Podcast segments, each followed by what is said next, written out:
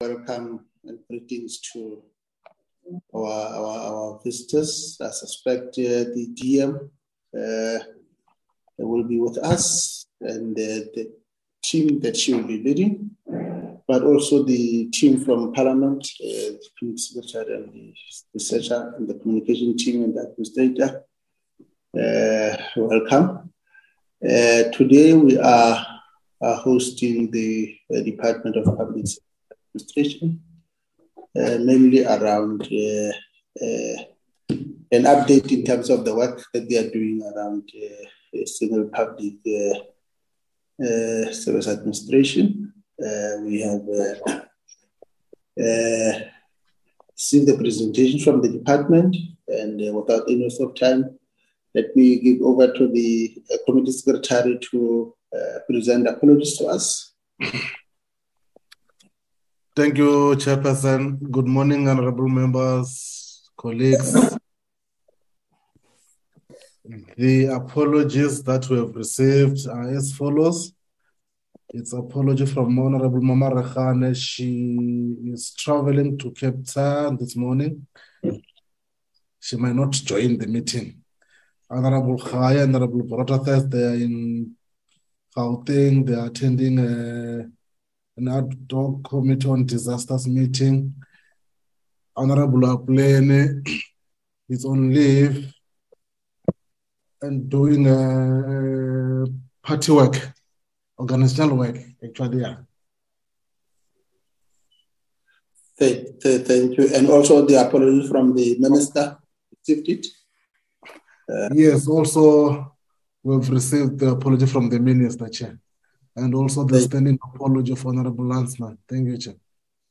Thank you, thank you, uh, Committee Secretary, uh, for presenting those apologies. Let's let's let's let's let's note uh, and accept those apologies. And uh, uh, I understand that uh, the the uh, delegation will be the Deputy Minister uh,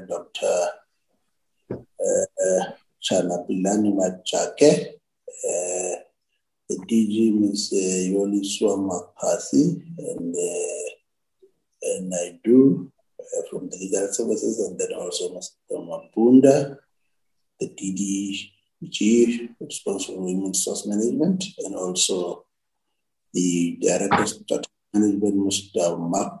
Ms. Marco so that is the delegation that we have. Uh, once we are done with the with the uh, presentation, we'll then invite members to engage uh, the uh, presentation. And without any waste of time, I uh, invite the Deputy Minister uh, for opening remarks.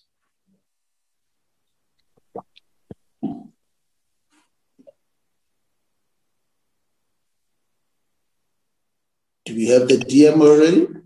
Uh, the is here. Um, Chairperson, good morning to you. Good morning to members of the Select Committee. Uh, it's a pleasure for us to actually come before you this morning, and I just want to greet the public in general, uh, including officials uh, from the department. Uh, today, uh, can I switch off my mic, Chair, because my where I am reception is poor. Yes, you can see the video uh, DM.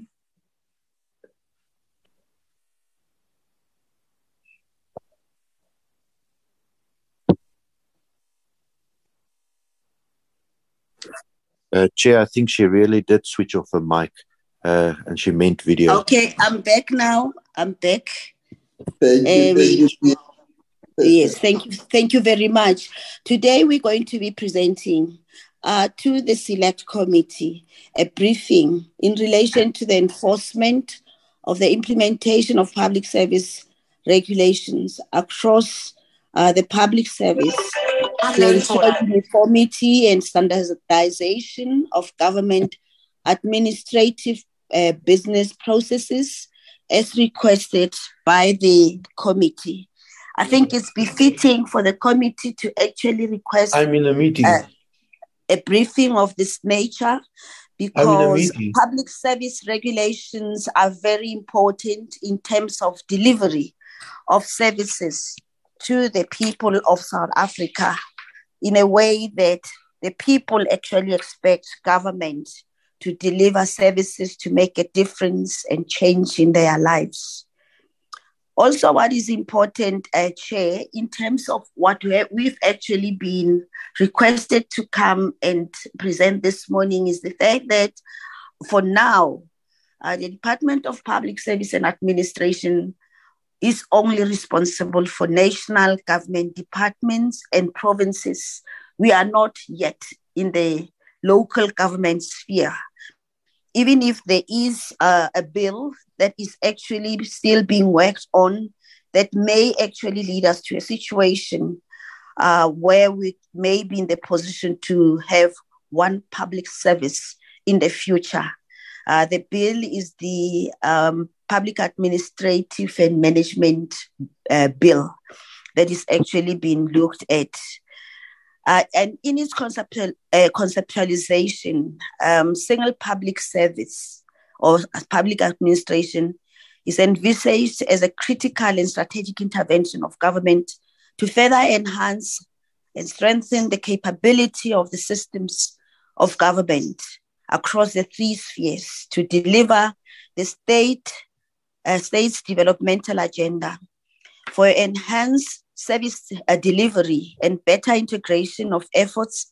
The single public administration will be based on fun- fundamental prime premise that institutions across the three spheres of government co- comprise the machinery of the state and have to be strategically aligned and harmonized to complement one another so as to more effectively fulfill the needs of the citizens of the, of the country. What is important is to actually also understand what this implies and be alert, even also to challenges that we might actually experience once we have reached the stage, which means we are we shouldn't actually just blindly enter into this process without making proper assessment and analysis to the extent that it will actually fully inform us as to how this will actually manage to work out without um, uh, too many challenges. Um, we have we are also alert to the fact that we need to make an audit of the uh, or a review of uh, public service regulations to the extent that public service regulations shouldn't become a debilitating factor for service delivery uh, towards um, providing what South Africans need. It should become a vehicle that actually makes it possible for whatever government has got to offer to the people of South Africa to be possible. This process has already started from within the Department of Public Service and Administration. We are led to the fact that we need to actually also embark on an, a, a, consultation process so that it shouldn't be, shouldn't be a process that's almost like a desktop research that would actually think it will give answers without actually interacting with the very people that this is affecting. We're hoping in future we will be in the position to actually give you a report of this nature that will be part of the instruments and tools that we as the Department of Public Service and Administration want to continue using to perfect public service for the people of South Africa. Um, Chair, may I take the opportunity to handing over to the DG in order for the uh, Director General to make a presentation on this that you have actually called us here for. I thank you. Thank, thank, thank you, GM. Uh, the DG, floor is yours.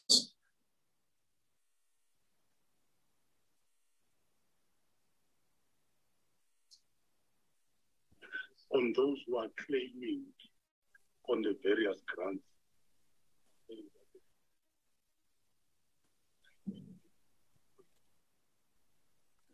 DG? Chair, if the DG is not available for now, because I thought she was going to be joining us, may I ask? I think I think DG is here on the platform. DG, can you hear me? Uh, uh, apologies, uh, DM and Chair. Uh, this is the Chief Director in the Office of the DG. The DG has requested uh, that the, the Head of Legal Services take us over through the meeting. Thank you. Thank you.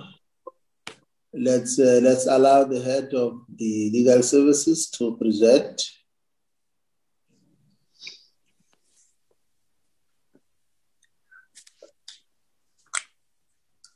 Good morning, Chair. Good morning, uh, honorable members of the committee. Um, thank you, DM, for the introduction. I think that gives us a sense of uh, what the presentation is going to deal with. Um, Chair, I'm you going to start with your video, with your video first because this is streaming, so that at least the public is able to relate with the person behind the voice. Yeah, I'm going to try and do that now. Um,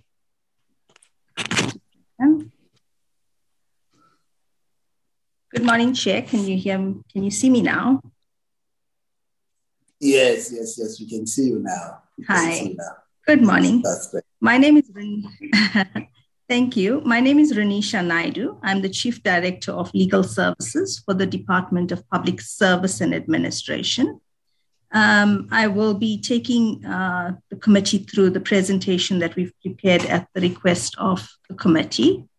Um, Chair, uh, if you don't mind, I would request that I switch my camera off so that I can share a screen um, to allow for the presentation. Otherwise, you're going to get network issues. No problem. We can do that. Thank you. I'm going to share my screen now.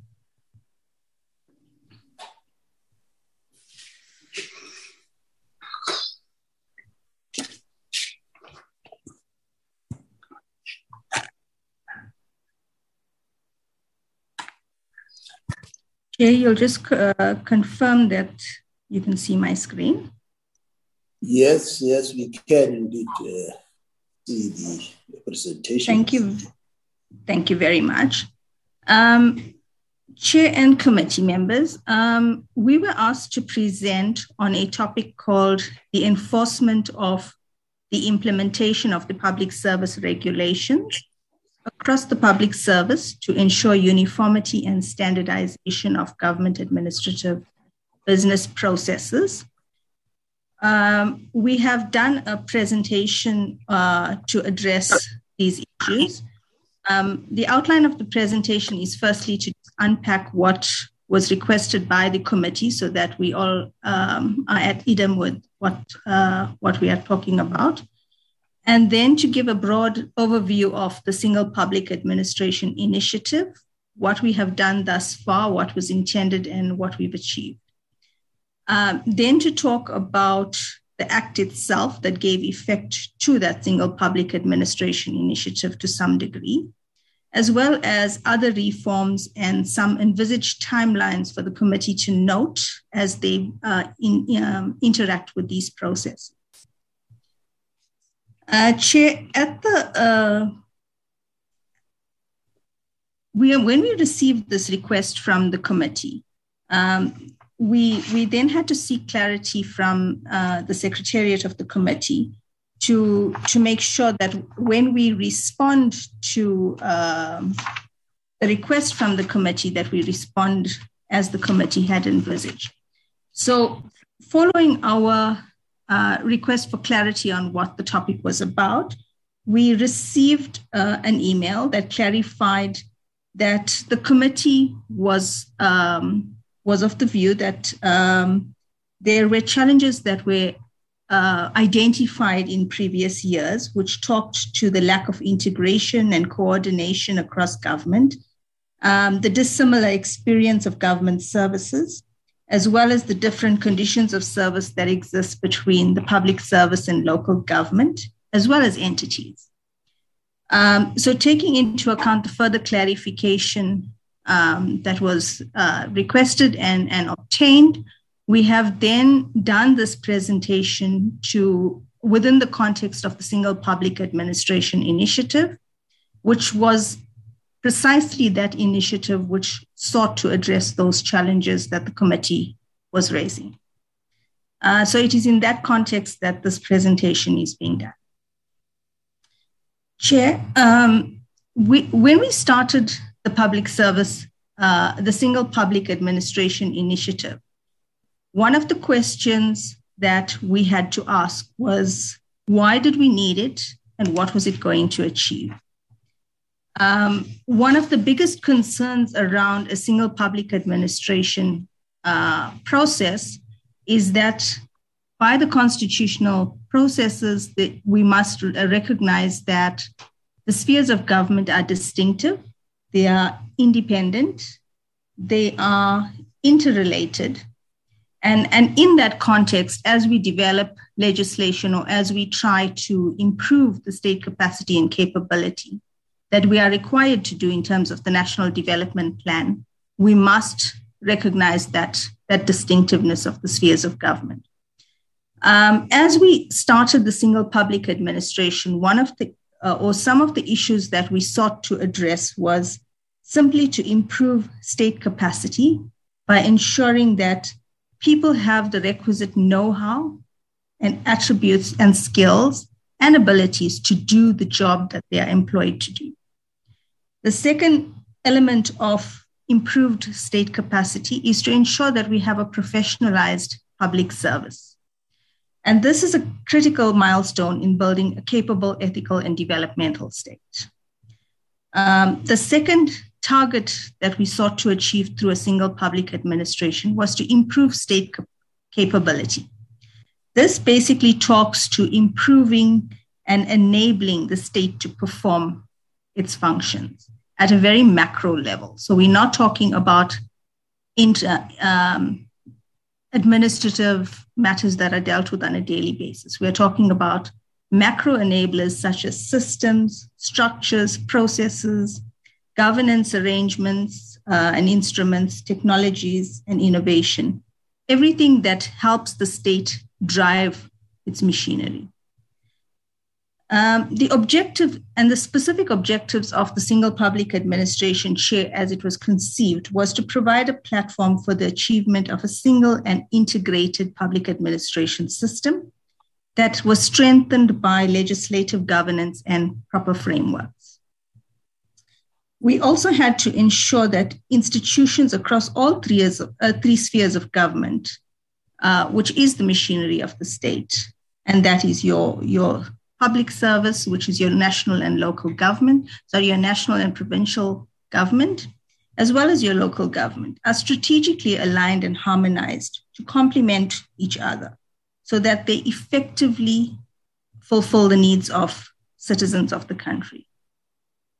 Um, we also had to ensure that there was uh, a single and integrated public administration that anchors the implementation and sustenance of the district coordinated service delivery model. We further had to reinforce the critical role of government in building a capable and developmental state. And the model seeks to strengthen principles of cooperative governance and inter- intergovernmental relations. So it basically seeks to bring government together uh, in, in terms of delivering services and, um, uh, and uh, organizing itself in a manner to deliver proper services. Um, Chair, in the context of the single public administration, we also then, when we envisaged the single public administration initially, it was conceived that there will be one piece of legislation that will cut across the whole of the state to manage the organization and the management, general management, as well as the functioning and personnel related matters in all three spheres of government.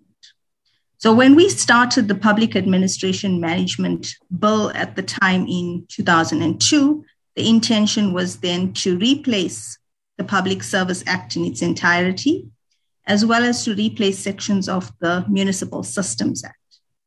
But as the chair and committee members would note from reading of the Public Administration Management Act, as we see that was passed in 2014. It did not repeal the Public Service Act and it did not repeal the Municipal Systems Act. So we have an act currently um, that, that deals with matters that are not regulated either by the Public Service Act or the Municipal Systems Act.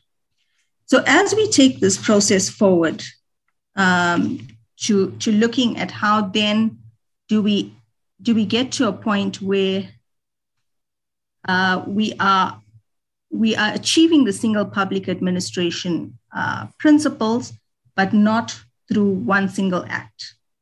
Uh, the approach that we've taken to, to get this better coordination is to retain the Municipal Systems Act as well as the Public Service Act, but to allow the PAMA to manage those matters that are not regulated by those acts, but, but which require uh, systems that, that will traverse both the public service as well as municipalities. to, excuse me, to ensure that there's better coordination in those particular areas. In areas that are regulated by the Municipal Systems Act and the Public Service Act, as I will present later, we will find mechanisms within which those two pieces of legislation can be better aligned to ensure that that um, single public administration is achieved. So, Chair, in a nutshell, the approach that we've taken is to retain the current acts, is to amend the Public Administration Management Act to the extent that uh, those provisions that, that prove to be problematic to implement as it stands are amended. But it's also to introduce new provisions in the public administration that will cross, uh, that will cross again uh, across all uh, government institutions including to some degree public entities, where this act will provide mechanisms to remove unjustifiable disparities in conditions of service across the, um, the spheres of government. It is also an act, as we amend, to find processes that will define proper coordinated mandating processes when it comes to collective bargaining, etc. We are also then, as we retain the public uh, Service Act and the uh, Public Admin- uh, Administration Act, as well as the Municipal Systems Act. There is going to have to be measures that we take into account as we develop norms and standards that affect uh, the public administration so that there's better coordination between those pieces of legislation. And that will require collaboration between the Department of Public Service and Administration, as well as the Department of Cooperative Governance and Traditional Affairs. Um, Chair, just to give a sense of where we started with the single public administration in, in, a, um, in a diagram. A diagram. Um, in 2002, this process was conceived. In 2014, uh, a bill was, in 2008, a bill was drafted. As I said, it was quite an extensive bill. During the 2014 process, between 2008 and 2014, the legislative process, the bill was reduced to 20 sections. It did not, as I said, repeal uh, the existing pieces of legislation, uh, but it does support those pieces of legislation. Uh, since then, since 2014 to 2021, there has been extensive work that's been done, both in terms of operationalizing PAMA as well as in terms of drafting reg- regulations and drafting amendments to ensure that we are able to implement what we have. So, Chair, just in a nutshell, the Public Administration Management Act that was passed in 2014 achieved some of the fundamental aspirations of the single public administration. It was the first step towards this process. The Act, as it stands, allows for across the board uh, coordination in certain areas um, across uh, the public administration, where it enables mobility of staff between the spheres of government. So it provides for transfers and secondments across. Uh, it provides for measures around uh, systems and mechanisms for service delivery it talks to a shared vision and common culture as encapsulated in Section 195 of the Constitution. It also talks to common norms and standards for services. So when we talk about service centers, etc., the PAMA currently allows for norms and standards in those areas. There's also um, provisions that deal with training and capacitating public servants as well as employees in municipalities. Um, there's issues and there's provisions to deal with uh, IT systems, ICT generally, in terms of security, interoperability, maximizing its economies of scale, um, and also eliminating the uh, astronomical costs that are incurred when we develop systems that are fragmented. So, in, in a nutshell, the PAMA has done this in 2014. Um, since 2014, we have brought into operation 13 sections of PAMA, and that was brought into operation in 2019. There are seven sections of PAMA that we have not been able to operationalize for various reasons. The main one being that there are certain provisions in the Act that are too costly or too overburdened to bring into operation.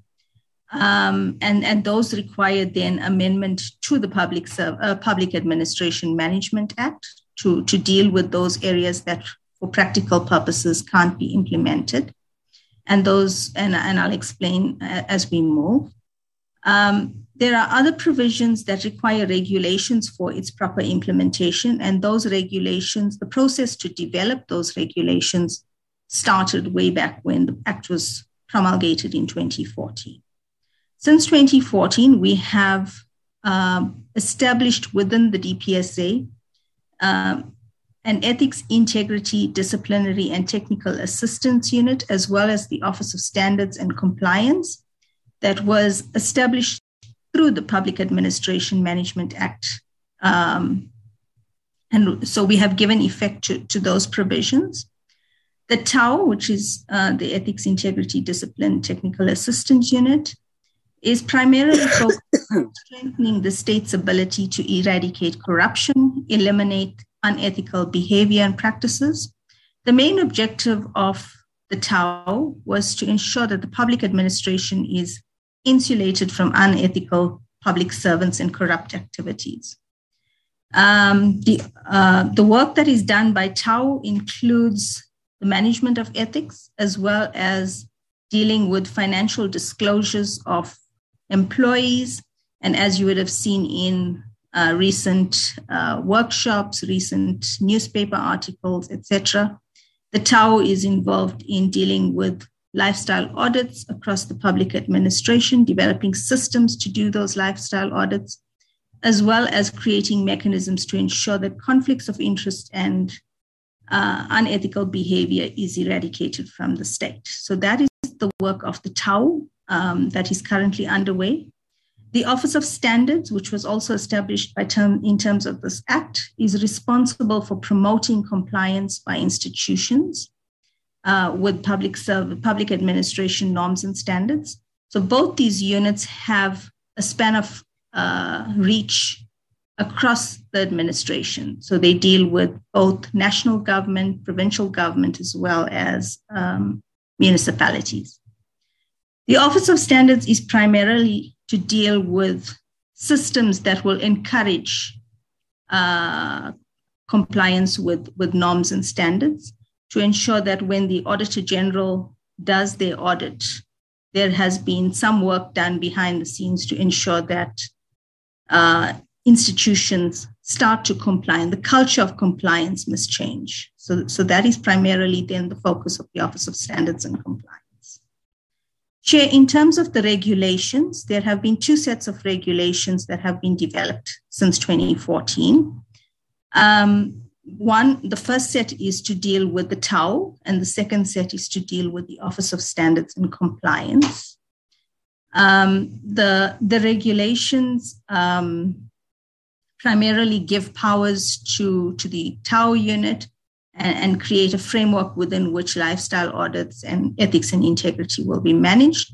And the Office of Standards and Compliance similarly deal with the powers of the office in terms of how they will then inculcate compliance throughout the administration. Um, Chair, in 2019, um, the DPSA also then embarked on the process to amend the Public Administration Management Act, which was to deal with the issues where um, there was there required to be amendments, uh, where pro- uh, provisions were um, difficult to, to implement, as I said, um, but also, as we embark on this process, the amendments that we are seeking to do seek to further entrench the public administration, the single public administration initiative. Um, so that we can remove unfair disparities where they exist in the in the public administration. So that's one of the fundamental provisions that are coming in through the Public Administration Management Amendment Bill. Um, in a nutshell, I've summarized what the amendment bill will do. Um, it's going to strengthen the provisions for transfers and secondments of employees across the spheres of government. We note that conditions of service and um, and salaries, etc., are, are quite different in the different spheres of government, especially between the public service and municipalities.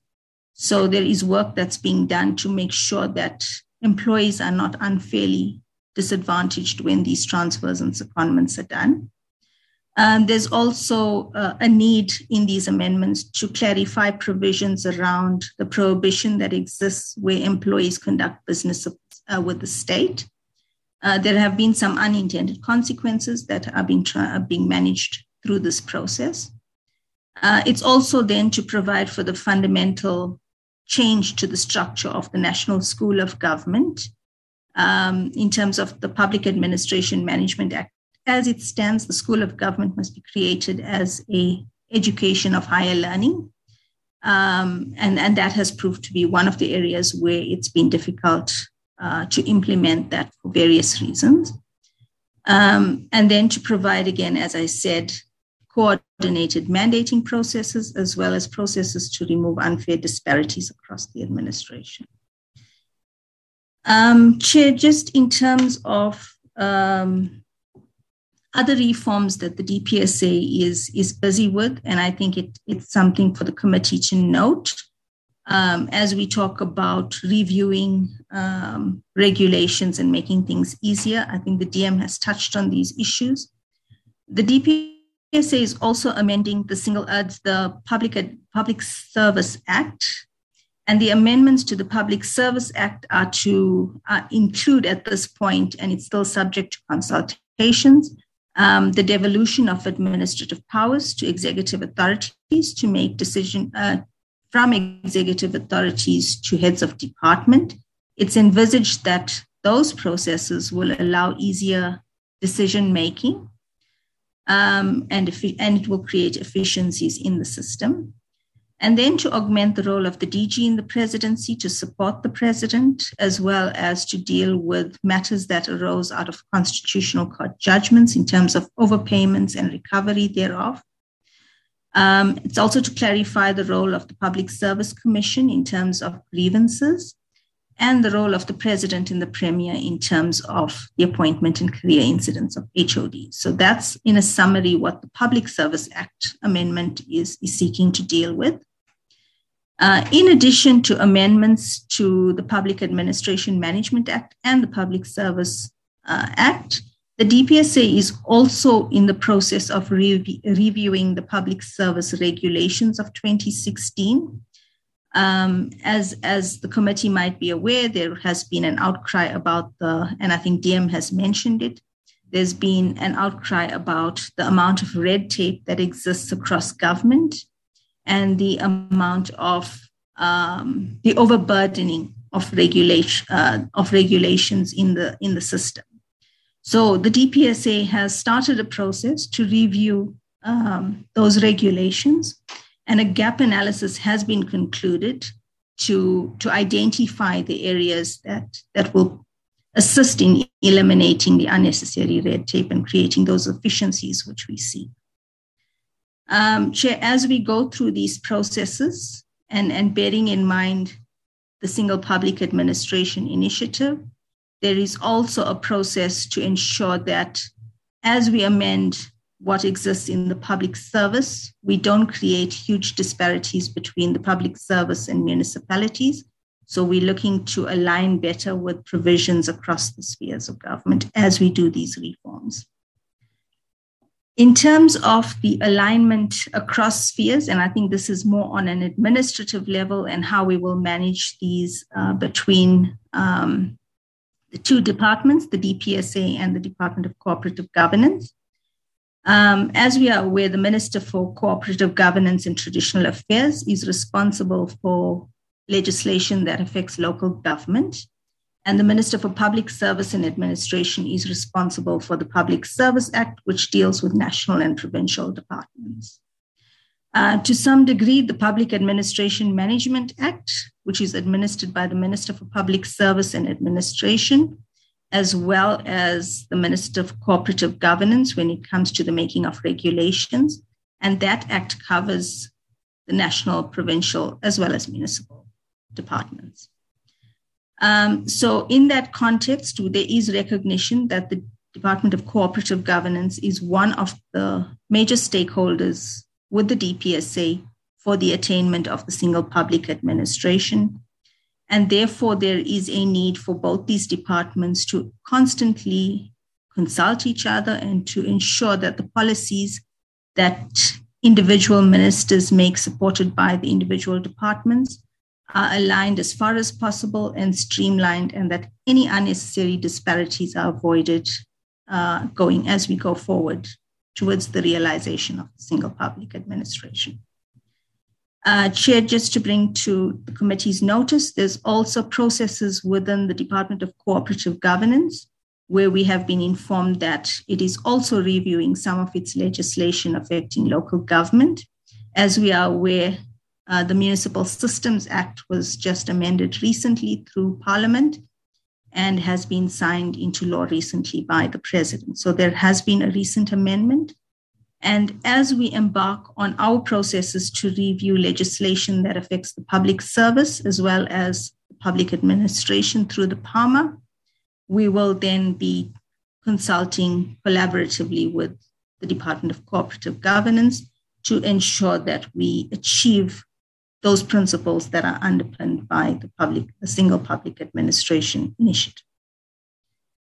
Uh, Chair, as, as the last uh, slide, uh, we've provided some timelines for the committee to note. Um, as I have indicated, the DPSA has embarked on amendments to both the Public Administration Management uh, Act as well as the Public Service Act. And both those amendment bills are in the process. Uh, they are currently in the NEDLAC process. But the timeline that we envisage for them to be submitted to Parliament is in still in this financial year. So we are expecting to table it by the end of this year.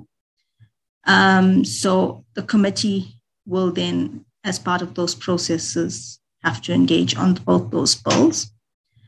Um, in terms of the public administration management regulations, the two sets of regulations that I spoke to earlier, it is envis- envisaged that the ones for the Office of Standards and Compliance will be brought into operation in the course of the 2022 2023 financial year.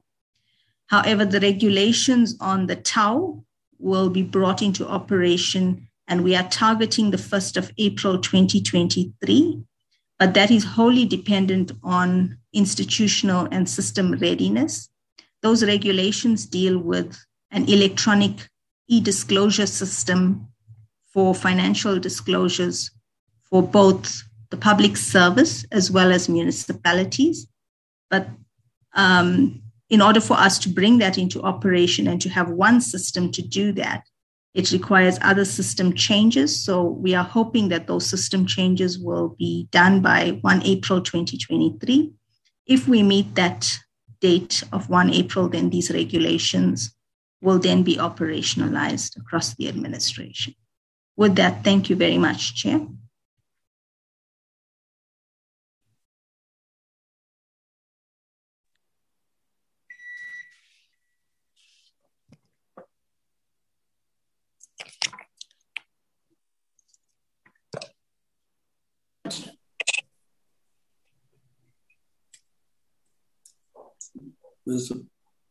Thank you, thank you. Uh, I don't know whether is there is there a challenge, uh, committee secretary.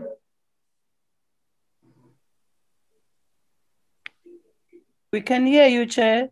Thank you, Chair. Uh, is, is, the presenter finished? Yes. Okay, yes, great. the finished. Thank you, thank you, thank, thank, thank you, thank you, uh, DM, for the presentation. Uh, what will then do? Uh, maybe before you continue, just to say that um, in terms of the presentation, slide number 11, uh, we may have to um, withdraw one bullet point on slide number 11 because it's a matter that is in the uh, professionalization of public service framework that is still being debated on. It's about devolution of administrative power from the executive to the authorities, what that means, because that interface between administration and executive is something that needs to be looked at carefully. So that first bullet, bullet point for the records of parliament, can we just um, exclude it? Thank you, Chair. Thank, thank, thank, thank you, dear, for, for that uh, clarity.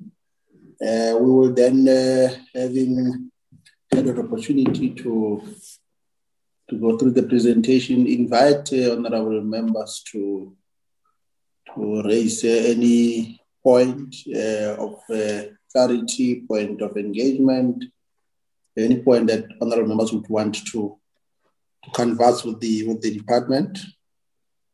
The floor is open, honorable members.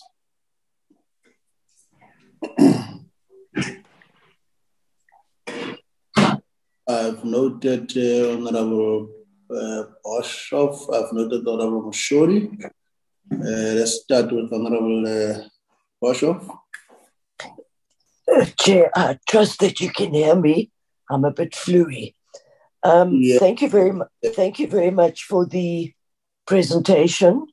Um, it looks good on paper. I just hope that they will be able to stick to their implementation dates.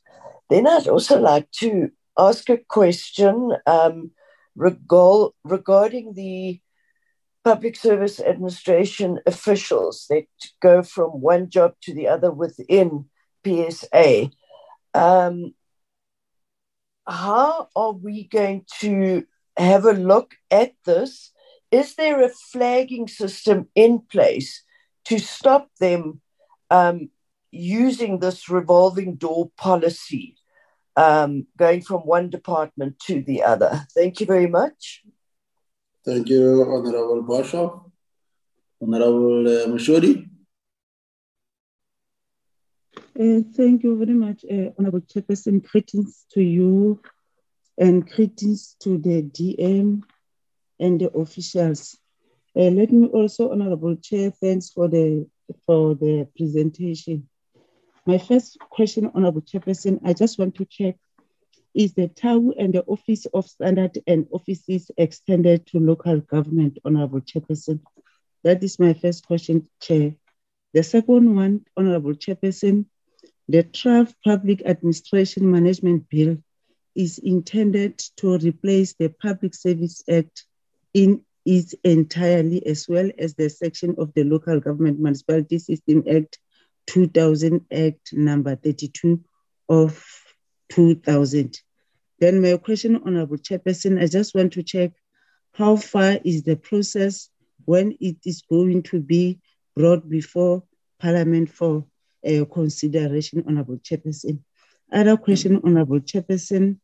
The department says there are different pieces of legislation that must be retained and they are in the PAMA that have posed impl- implementation challenges must be amended. My question, Honorable Chairperson, I just want to check which are those pieces of legislation that need to be retained and why and why secondly can you specifically state the area in PAMA that have been post implementation challenge and need and needing to be amended, Honorable Chairperson. Uh, the other one, Honorable Chairperson, looking at the slide number four of the presentation, is the National School of Government involved in the development of skills? If not, what could be the reason? And if yes, to what extent is the National School of Government linked in ensuring the development of skills across the sector and contributing to the creation of the single public administration, Honorable Chairperson. Secondly, uh, Honorable Chairperson, I just want to check, is the Public Service Commissioner playing any role? If so, what is the role? Uh, looking again, Honorable Chairperson, on slide number nine of the presentation, speak to the role of the technical assistance unit in ensuring discipline. So I just want to check, Honorable Chairperson, what are the achievement of the technical assistant unit in controlling controlling corruption? Can the department provide a statistics breakdown in terms of the nature of corruption? The last one, Honorable Chairperson, I just want to check what could be the reason and why the other legislation were not repealed, e.g., the, municip- the Municipal Structures Act. Can you just inform the committee about that one? Thank you, Honorable Chairperson. Sorry not uh, uh, open my video. Uh, I'm still on sick leave. I've got flu like uh, Honorable Boshoff. Thank you, Honorable Chair. Thank you, thank you, Honorable Shuri, Honorable Dangor. Uh, Chairperson, a very simple question. Uh, who conducts lifestyle audits at which sphere of government? Um, is the staff within the department large enough to actually monitor this? Uh, are the lifetime audits at local government uh, done by local government uh, overseers or, or, or, of this particular project? Um, and is there a capacity to, in fact, undertake lifestyle audits in all the spheres of government? Thank you. Thank you, thank you, thank you, Honorable Dangor. Uh, just uh, uh, one from my side. The the uh, there's a slide that speaks to the to the uh, secondment and transfer of uh, of uh, staff across the across the uh, the spheres. Uh, the clarity that I want to to to to, to pose, Chair, relates to whether that secondment uh, is it is it effective across all the three spheres, or that can only be done between national and provincial government. Uh, uh, I'm raising this point, uh, appreciating the, the the imperatives of the uh, of the politics behind the single public uh, service, uh, uh, and, and and more so and more so the the regulations. Does it, is it also applicable to to the Municipal Systems Act, um, to, to, to the local government sphere, given the fact, as you have correctly pointed out, there will be different regulations, different legislation that covers the local government sphere, specifically uh, residing with the with, with COGTA, but uh, uh, appreciating the the point that you raised earlier on around the interdependence, the interrelatedness uh, of the three spheres, uh, and also their their distinctive uh, nature. But I think what is critical is uh, is the ability to be able to strengthen, coordinate. so I just want to check whether uh, at local governments here, can one with certainty from the presentation say that to a larger degree has been uh, achieved, uh, or there are still work, there is still work that has to be done in terms of ensuring that uh, that ability to uh, second or transfer staff across all the three spheres has been achieved. Thank you. Over to you, DM. I think you'll decide uh, how you approach, whether you'll give to your team and then you will come at the tail end to wrap up or you will lead the, lead the responses. Over to you, DM. Uh, thank you, Honorable Chair. I think let me hand over to the DG for the responses and then I will wrap, wrap up uh, afterwards once all the responses have been given. I thank you, Chair. Thank you, DM. Thank you, DM. Oh. Thank you, DM. Thank you, Chairperson. Yes. Thank you, Chairperson. Uh, before I respond, I'm going to ask Renisha to just handle some of the technical issues we also have other colleagues in the group in the meeting who are, I would suggest that if they want to also make comments to indicate so and then I will just um, come after after the colleagues uh, just before the deputy minister. Thank you, Chair. Renisha. Thank you, DG. Thank maybe before Renisha, maybe, maybe before Renisha comes in, there's a question that I wanted to, to ask that uh, that, that I forgot to raise. The the role that that, that public service administration is playing in terms of uh, strengthening and uh, coordinating the the, the uh, vetting of, uh, of, of, of, senior managers. Uh, it's a matter that resides with the with the state security agency, but I'm more interested in terms of the role that uh, that this technical unit will be playing to make it much more easier uh, to, to, to avoid the deadlock that probably has been identified as an issue in terms of uh, uh, contribution to, to, lifestyle audit, the curbing of corruption, because I believe there, there's a role that the department will have to play in terms of strengthening that, that, that aspect uh, of vetting, uh, which obviously resides with state security agency, but definitely coordination and also support uh, it's important. Thank you, Renisha. We can come in. Thank you, Chairperson. Um, thanks, DG DM. Uh, I'm going to try some of the questions, but I think the ones on the tower, maybe someone else, DG, might be better placed. Um, on the first question for Honorable Bosch, Boshoff, um, I think the, the principle of employment is that people are allowed to apply for jobs across the administration. And if they are successful, then they are entitled to take those jobs. However, what we do within the public service space, and, and this is in municipalities as well, is that we create certain prohibitions. And we create it simply where it's justified to limit those rights of people moving across spheres of government. Um, the one instance where there's a prohibition is where somebody has been dismissed for misconduct. There are certain um, number of years that that are in the regulations, both at a municipal level as well as at a public service level, where you can't re-enter those environments uh, after you've been dismissed for misconduct. Um, as part of um, the bills as we are processing to Parliament. We are also considering provisions to prohibit um, public servants from um, from entering into arrangements with or employment arrangements with uh, service providers where those service providers have been given tenders and those employees have participated in those processes.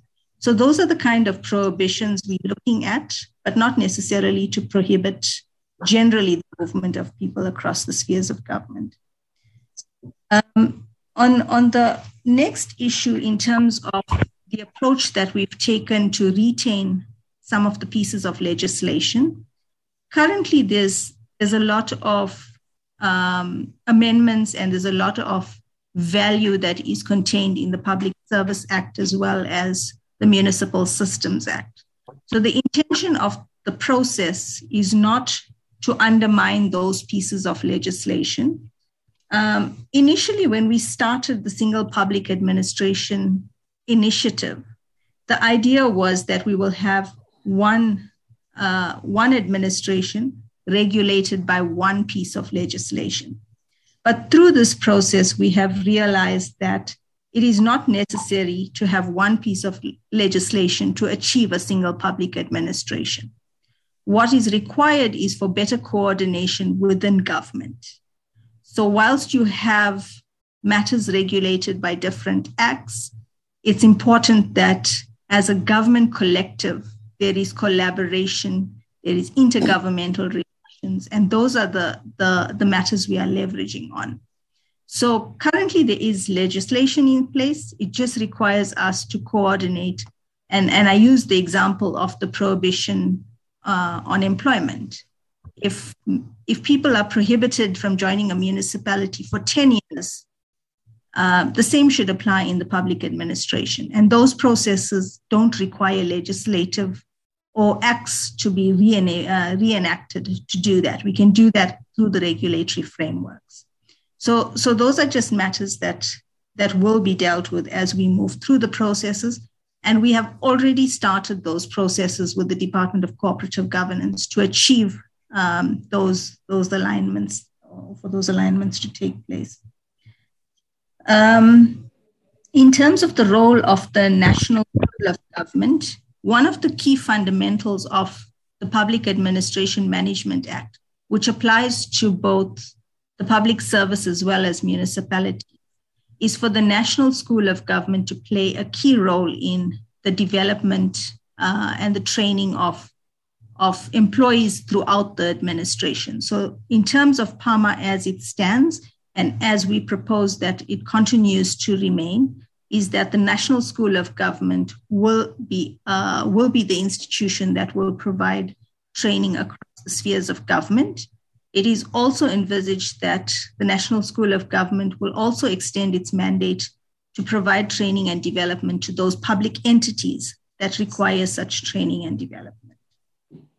Um, the role of the Public Service Commission is also being retained to, uh, to certain uh, matters, and that, that basically is about grievances in the public service. But I think the committee must also note that the Public Service Commission is also processing a bill uh, through the legislative processes that will then fur- uh, further enhance the powers of the commission and the role of the commission in the public administration. So I think that that process will also then uh, perhaps give more credence to what the Public Service Commission can do. Um, I think I've answered the question about why we haven't repealed the PAMA.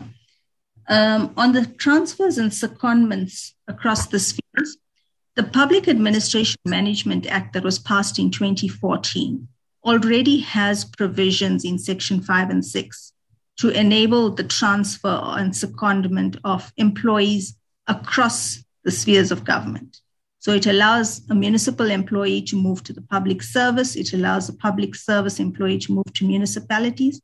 It also allows employees to move between municipalities, which is something we don't have currently. Um, so, so that's already in the PAMA. The reason we haven't brought those provisions into operation is because one of the unintended consequences was the repeal of certain sections in the Public Service Act, which then will create a vacuum if we if we do that repeal. So that's part of the amendments that we are bringing to Parliament back to Parliament to say we need to fix that before we can bring this provision into operation. Um, so so that process will be explained through the legislative processes. Um, thank you, DG. I think I've answered the questions I can.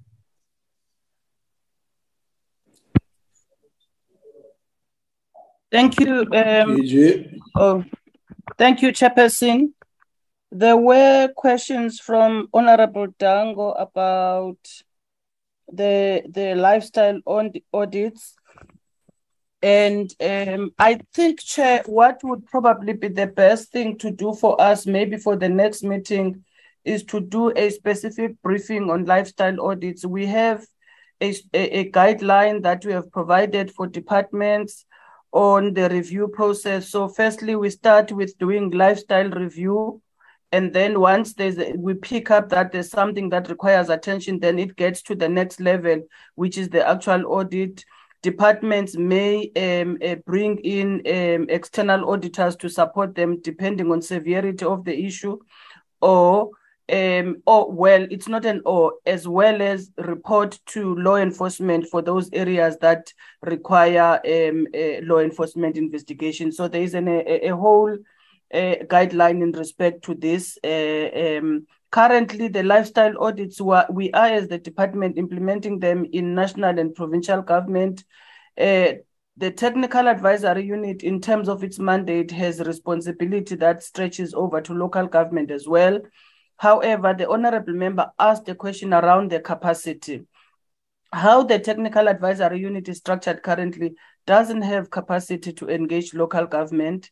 So there are conversations taking place, engagements rather taking place between uh, DPSA Technical Advisory Unit as well as SALGA and the Department of Local Government to see how we can uh, collaborate and ensure that the lifestyle audits are extended uh, to local government institutions. We have a system of declaration of interest, which is an electronic system, which helps us to flag um, uh, employees who require further attention in terms of the lifestyle audits uh, approach, uh, Chairperson. Um, I think that I've answered the questions just to confirm from our part that uh, we are operating at the national and provincial sphere at this stage. Uh, we have not rolled out to local government. We are in conversation with um, local government. There are regulations that are going to be issued on this matter. There's been endorsement by the relevant ministers in terms of regulations and lifestyle audits is part of the prioritized areas for, for further rollout. Thank you, uh, Chairperson. I think that uh, Renisha has answered all the questions that uh, have been raised uh, in respect to this matter. I wanted to highlight, I think there's a comment that the DM made earlier on, and I wanted to highlight that also the issue of direct delegation of administrative powers to accounting officers is an issue that is benchmarked against PFMA because on financial delegations, the PFMA is very clear in terms of delegations of financial responsibility to accounting officers. So the argument with the amendments of the um, Public Service Act is that there must be a direct delegation of uh, administrative powers to accounting officers. And these administrative powers mainly center around HR related matters, recruitment, and etc. to um, uh, to accounting officers. It is a matter that is also in the Public Service Act Amendment Bill, and um, and and we can't go into detail on the matter now until it comes back to Parliament uh, formally through the bill processes. Thank you, Chair. Thank you, DG. The, the, the last one on the the support to uh, government departments in terms of coordination of the vetting of the senior managers? Oh, sorry, Chair. Uh, what we do at the stage of recruitment, our regulations and what we ensure happens as DPSA, and we have AG who audits uh, uh, appointments, who samples appointments and audits that there's compliance with the regulations. Our so we require that there must be um, uh, uh, personnel suitability checks. Part of personnel suitability checks includes security checking. I don't want to say vetting because I think vetting goes deeper, but security checking of an employee before they get appointed. So there would be your typical search with uh, a with SAPS and the confirmation that the employee does not have a criminal record and etc. Then uh, uh, the, the, the, the, the, the SSA is expected to further do vetting on selected groups of employees like the DGs, etc. SSA has been struggling for years with uh, backlogs. I think COVID made matters even worse. But I've seen their communication to at least my department that they seem to have to be involved in a in a serious drive to deal with their backlog. We've receiving we've been receiving lots of correspondence about the vetting that they are doing and the fact that some of them, those who report to me, obviously they have to speak to me as the DG of the department. I've had two or three requests in that area. So it's just giving me hope that uh, they, they've built their capacity and they're trying to move on the issue of vetting of uh, senior employees in senior positions in government. Thank you, Chair. Thank you, DG. I see Honorable Dangor's hand. Is that a legacy hand, Honorable Dangor?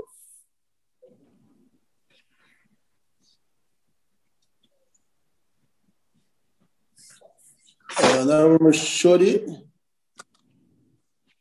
Uh, thank you, Chairperson.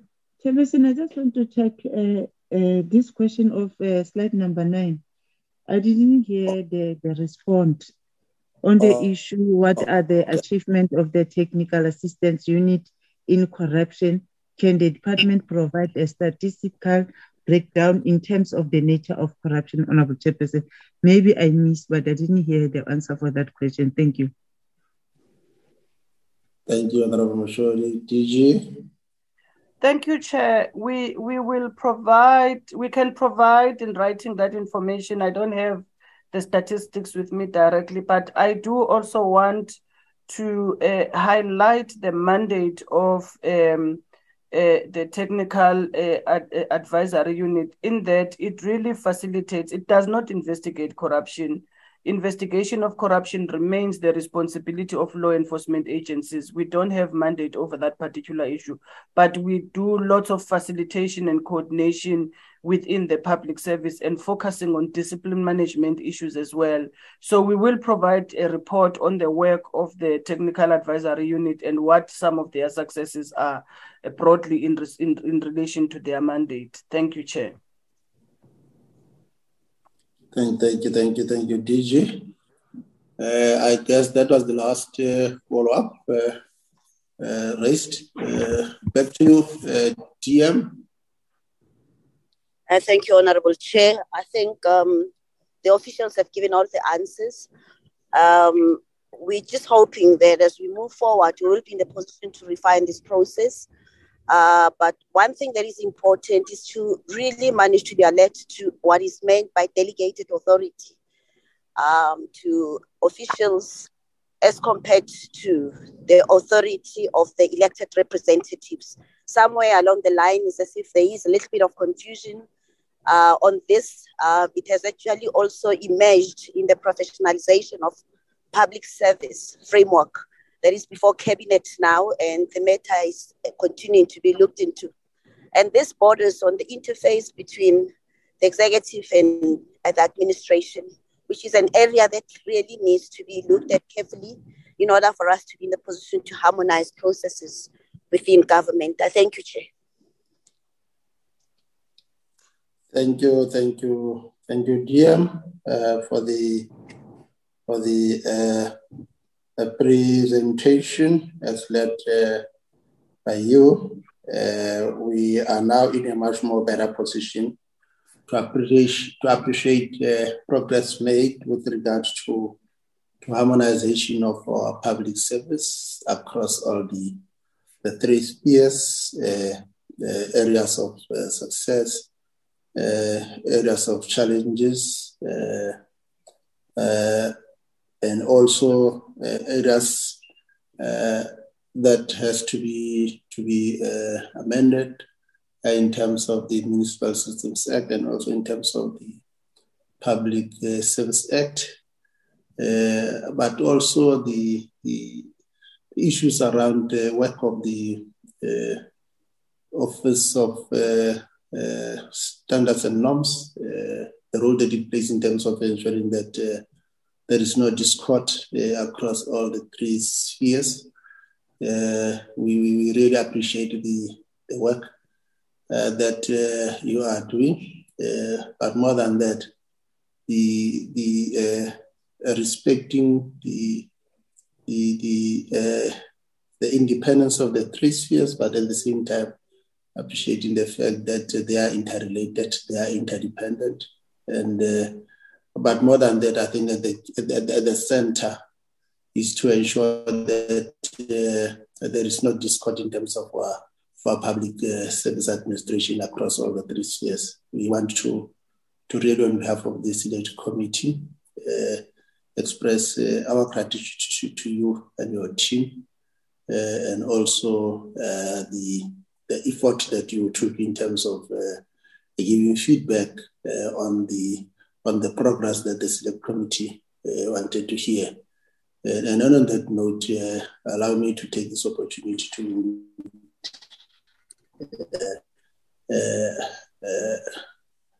thank you for your for, for, for, for, for, your leadership in the in, in, in, in the work that you are doing. Uh, uh, we will uh, now uh, allow the, the DM and the team to to to uh, to uh, uh, uh, leave the meeting because in the absence of of any other follow up, I think you have done justice to to, to, the presentation as reflected by the by the responses. Uh, the next question that we will then deal with uh, is just from the committee secretary. Uh, the, the next item on the agenda. Thank you, Chair. We're leaving. Thank you, thank you, thank you, DM. uh, thank you, Chairperson. It's, it's the mere adoption of the minutes. The, the adoption of the minutes, okay. Yes. Can you take us through the minutes? I just want to check. Uh, do we have the numbers? Yeah. Okay, we are five. No? Yeah, yeah, no, if we are five, we do have the numbers, we can proceed. It's Mishori, yes, yes, yes. Yeah, let's then uh, uh, deal with the minutes of the 24th of August, the uh, uh aspect uh, on the provincial road maintenance grant uh, and rural road asset management systems that was presented by the Department of Transport. the first part deals with the attendees. Uh, then that's the apologies. Are we happy with that? Let's then uh, go to those are those are our guests from the Department of Transport. And then the opening remarks, then the apologies were presented. These are the issues that were that were that were raised. Uh, the presentation was led and the delegation was led by the chief financial officer. And then those were the comments and deliberations made by honorable members. And uh, from 4.1 to 4.7. And then those were the consideration. Any any correction that members uh, have identified?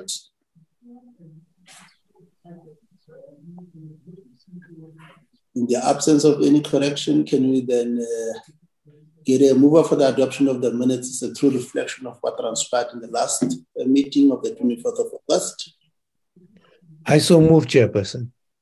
Thank you, Honorable Dangor, for moving. Can you get a seconder?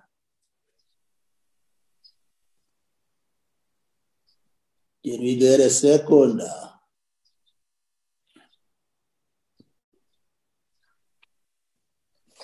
Chair, sorry, I will move that. Um, I will second the proposal by Honorable Dangor. Thank you, thank you, thank you, Honorable Boshoff. Uh, and uh, we wish you a speedy recovery, yourself and Honorable Moshodi. Uh, we, need, we need your help. Uh, we need your good health so that we can continue doing the work of the committee. I suspect is that uh, cold weather of, uh, of, yes. of, of Northern Cape. Because also I'm also attacked yes, by yes, the flu. It's the weather of Northern same, Cape. The same last week. It is that Thursday and Friday and Sunday. It was extremely cold. but thank you, honorable members, uh, for. Uh, Chairperson, before you close Yes, the meeting, Chair? Yes, I just want to formally say that uh, with the secondment by Honorable Bishop, the minutes are duly adopted now. Oh, Thank okay. you. Over to you, Committee Secretary. Thank you, thank you, Chairperson. Uh, in terms of our discussion about the meeting next week, I wanted you at least to inform members uh, what is gonna, what we've agreed upon. Yes, uh, because of the of the cabinet lekgotla, yes, uh, we, have, we have agreed to, to to not to have the meeting next week. Uh, what were we supposed to hold to, to host? It was the Department of Public Service, I mean, Public Works and Infrastructure. Okay, so uh, that there will be no meeting next week, uh, and then a week after that, Uh, a week after that, Chairperson, uh, it's uh, ministerial briefings, Tuesday Okay. and, and Wednesday. Okay, Wednesday. no, it's fine then. Okay. Uh, Person, if I may raise something, at Yes, one point or another, uh, we may have to raise with transport and PRASA the fact that they're meeting with national government, provincial government, and local government. Uh, local government is now putting out flyers that the train service from uh, the Naredi line and uh, that line will be online soon.